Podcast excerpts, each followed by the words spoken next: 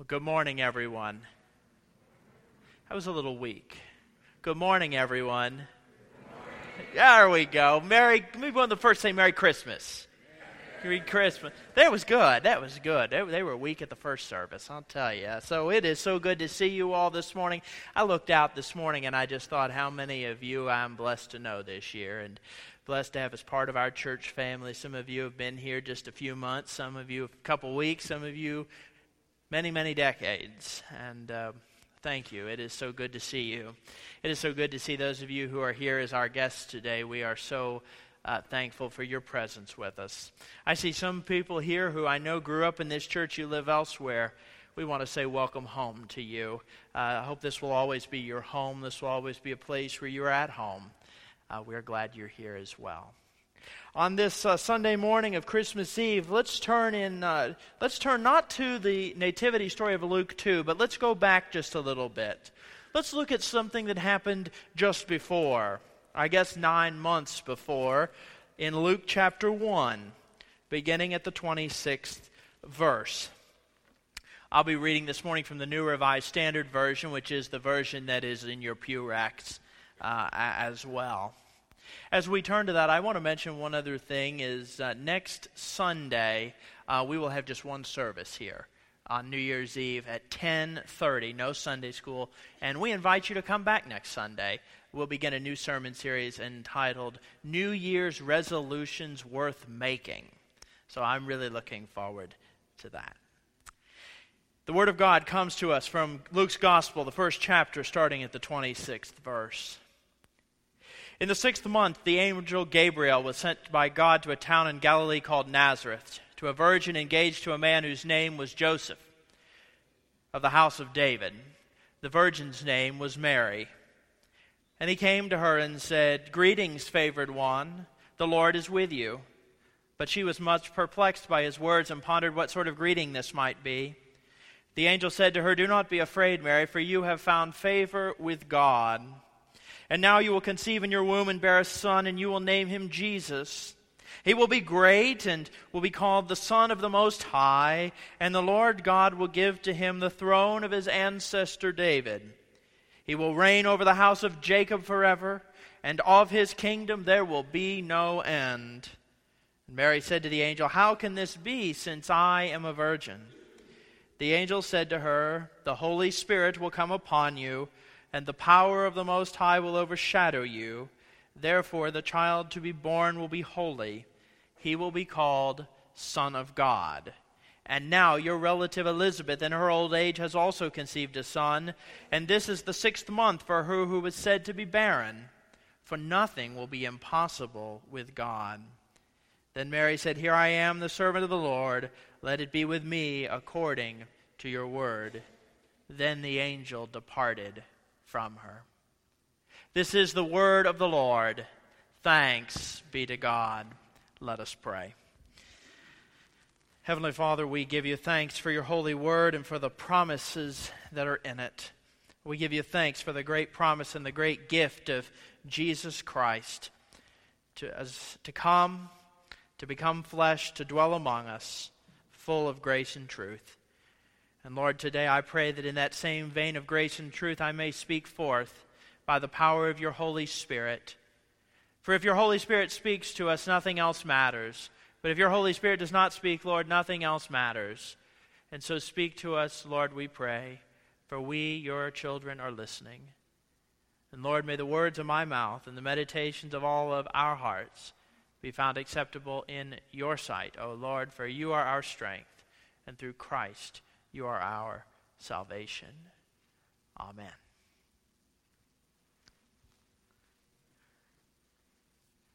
Well, some of you may have been here the last time I preached a month ago. Many of you were not. But I said a month ago during my last sermon that I preached on Sunday morning uh, that.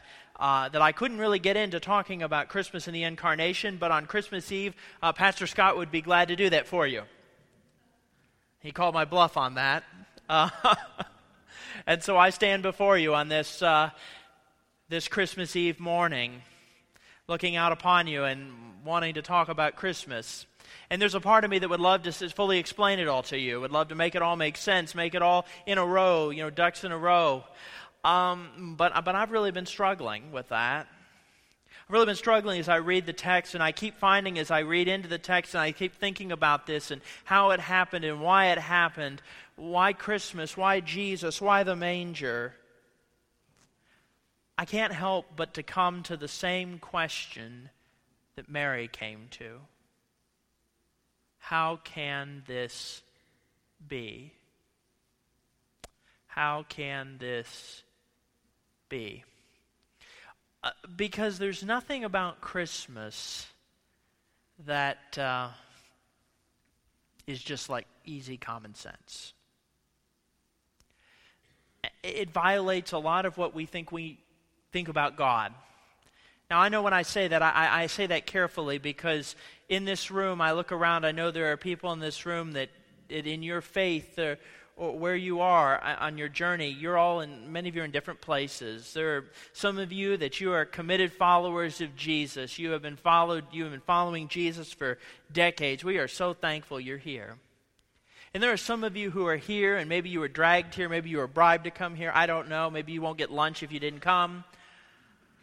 Um, and, and you're just sitting here and you just, you're like, this is all, I just can't really connect with this. You're like, I just not sure I believe this happened. I just don't believe this matters. Maybe you're somewhere in between. Maybe you're someone, you know, you, you, you, you, you're a, you, have, you believe, but like a lot of us, you've got a lot of doubts. And you wonder, how can this be?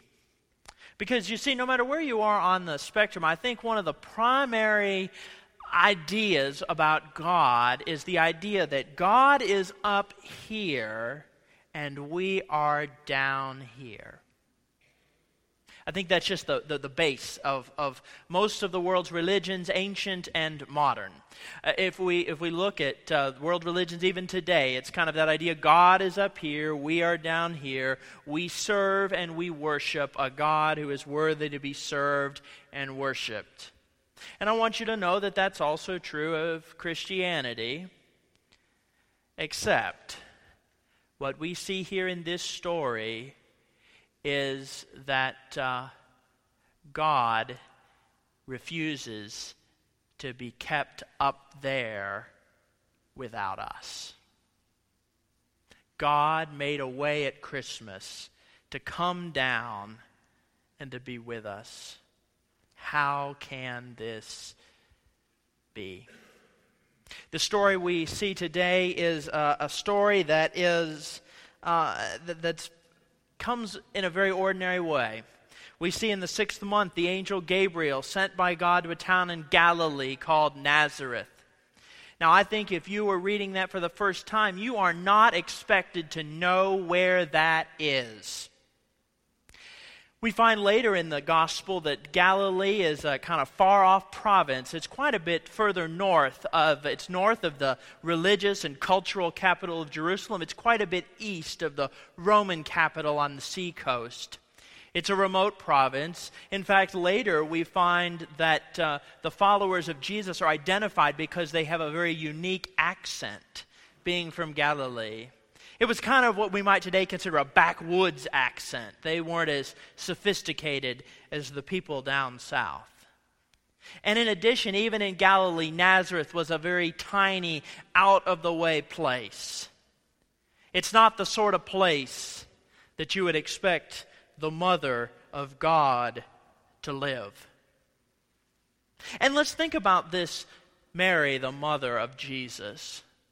We see the story. She is there and she is engaged to be married, and then all of a sudden, an angel, Gabriel, I was impressed. Weren't you impressed how much the kids knew this morning? I said, Congratulations, thank you, Sunday school teachers and parents. One, well done, well done. Uh, the angel Gabriel comes and says to, uh, says to Mary, Greetings, favored one, the Lord is with you. And Mary thought, I'm just an ordinary person. How do I get a greeting like that? You know, throughout history, we've tried to figure out why was it Mary? Was there anything special about Mary? Did she somehow merit or deserve this call, this duty, this opportunity? You know, throughout church history, we've, we've tried to come up with ways that she somehow deserved it or earned it or merited it, that maybe she was born in a special way. But with all due respect to our brothers and sisters in Christ, when I read this book, I cannot find that. I cannot find any hint that Mary is personally extraordinary. I wonder if a hint comes from that word, favored one. In the Greek, that word, it comes, it's, it's one who receives a divine benefit. And the Greek word, the base word of favored one, is the word we use for grace. Mary is one who has received grace. And one thing about grace is God's grace comes to us unmerited, unearned, undeserved. It comes not because of us, but because of God. And that's Mary one who is the benefit of grace, that though she maybe didn't earn it, I don't think any of us could earn it. Yet God comes to her. God comes to her. It's amazing.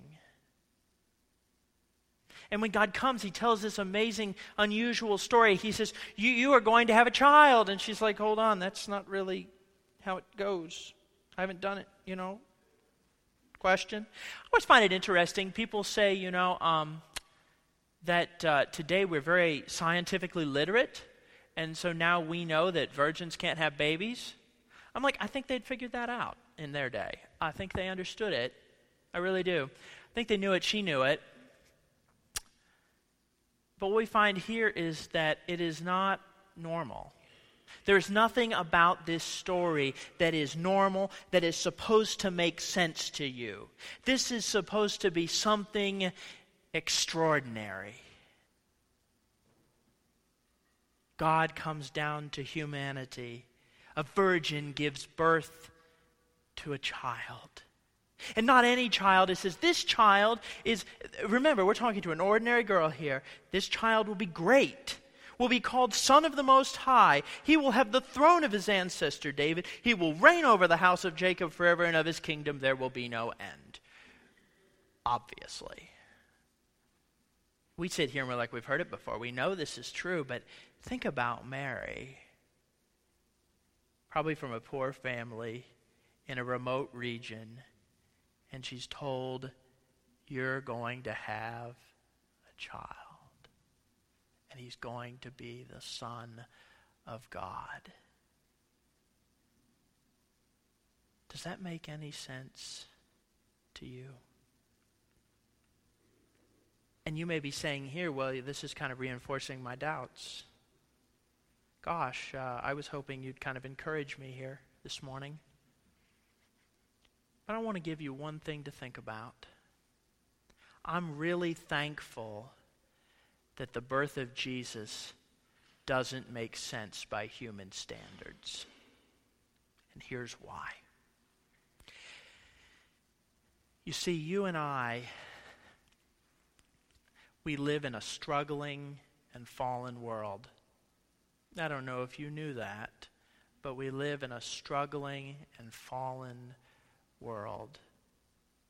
And if I look around and I think about myself and I think about my own brokenness and my own struggles and my own, uh, uh, you know, my own inwardness and my own self centeredness and all of those things, there is such a temptation. And when we look at that writ large in the world and the self centeredness and the selfishness of the world around us, right? we might be tempted to think that what we really need is just a little bit of help, just a little step up. And you know, sometimes we get that. We, we think we, we find some little bit of help, some little step up in our lives, and we think that will fix it, that will, that will help us, that will s- deliver us from our problems. And how many of us have done that, but three months later we're back in the same mess, only this time it's worse? You see, what we needed was not just a little step up, not just a little additional thing. We didn't need one more rule. We didn't need one more leader. We didn't need one step better political governance. Because the problem that the Bible identifies is that you and I are dead in our trespasses and sins. You and I are trapped and in bondage to a brokenness we cannot break ourselves. And so, what we see here is God takes the initiative to totally break into our world in a way we didn't expect, in a way we didn't predict. He didn't give us a step up to Him, He came all the way down to us. In the midst of our struggle, in the midst of our pain and our suffering, God came down to us in a way that we could we were able to receive as a little baby. All of us at one time were little babies. All of us totally helpless and innocent. And that's what Jesus was. That's how God came down to us. How can it be that somehow God rebuilds the bridge between us and Him? The, that, that, that's the whole story of the Bible. If you look at this book, you'll see two chapters God creates. The third chapter, humanity falls into sin. And from the fourth chapter on to the end of this book, 1,600 plus pages in my edition, it is the story about how God goes to any length to bring us back, even beyond what we could expect. And so, why does God do it? Why does God do this? I think the whole Bible, again, tells us a story. That what we see here is from the beginning God is love, that God's love is so great that He shares it with us, that He, he overflows in creation in love. I think it's so interesting that in the beginning, the Bible tells us God's Spirit is hovering over the darkness. And here we find that the angel says, God's Spirit will come upon you, and the Most High will overshadow or hover over you. God creates out of love, and God recreates and new creates out of love. It is out of God's love for us that God looks down and sees us in our helplessness and in our bondage. And God comes and He comes, brings Himself to us. Not a step up for us, but a big leap down for God. The barrier between God up here and us down here is broken because God reaches to pull us up. That, my friends, is Christmas. God reaches down to us. I love the poem of Christina Rossetti. Love came down at Christmas. Love all lovely. Love divine. Love was born at Christmas. Star and angel gave the sign. So when you look at that manger, and we will eventually complete it with a baby Jesus. Yeah, we will. Good. Good news and we'll eventually complete it with a baby Jesus. And right there, what you will see is that baby is the sign of love, the sign of God's grace. We didn't earn it, we didn't deserve it, but when we needed it, God came down. And so, folks, how will we respond? What will this Christmas mean to you? When we look here at the story, we, we, see, we see Mary once again. And this is the moment where you and I say, How can this be? The angel tells this to Mary, and Mary says, Here I am, the servant of the Lord. Let it be with me according to your word. Let's put that verse up on the screen, verse 38, if we can. Just look at that.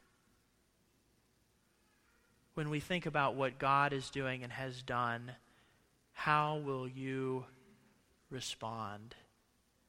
Will you believe? I think Mary gives us a hint. I said a moment ago, Mary was ordinary. One thing I didn't say about Mary is she was young. I told her I'd, uh, I'd mention her in the sermon, but our acolyte today, Cassidy Moss, who did a fantastic job today as acolyte. Those plates, by the way, weigh about 30 pounds, in case you're curious altogether. She did a great job with them. Thank you. Um, but she, she, played Mary in our children's Christmas play. And I remember afterwards I telling her she did a great job and saying, you know, and she's right about the right age. Mary was probably 12 or 13. Can you believe it? How can it be? But I wonder if it gives us some insight into when Jesus says, You must have faith like a child. That she hears this, she rejoices. This is the hope I've been waiting for. You know, Zechariah, if you go back, here's another story about him. He's a religious professional. And so clearly, when the angel speaks to him, he totally doubts it. Just throwing that out there. But this child, this humble one, says, Let it be according to your word. And so, my question is how will we respond this Christmas? Will this Christmas make a difference to you? Will this be the year that we say yes to Jesus? That in the midst of our struggle, in the midst of our suffering, it, that we will not try to say, let's go it on our own, let's try one little thing to take a step up, but we will give ourselves wholly away to Jesus. Say, Here I am. The reformer Martin Luther said there were three miracles of Christmas. One, God became human. Two, a virgin conceived a child. And three, Mary believed. And I think when you and I believe, when you and I accept that in our hearts, it's a Christmas miracle that you and I can know that we are loved as is, where is, today. Not when you get better, but now. And so the miracle of Christmas is that can be true for you. And so, folks, do you believe? Will you believe that even though it doesn't make a whole lot of sense by the word, world standards, it's the only hope we have in a broken and fallen and struggling world and for a broken and falling and struggling soul. Will you believe? Will you accept and be saved? Thanks be to God. Let us pray.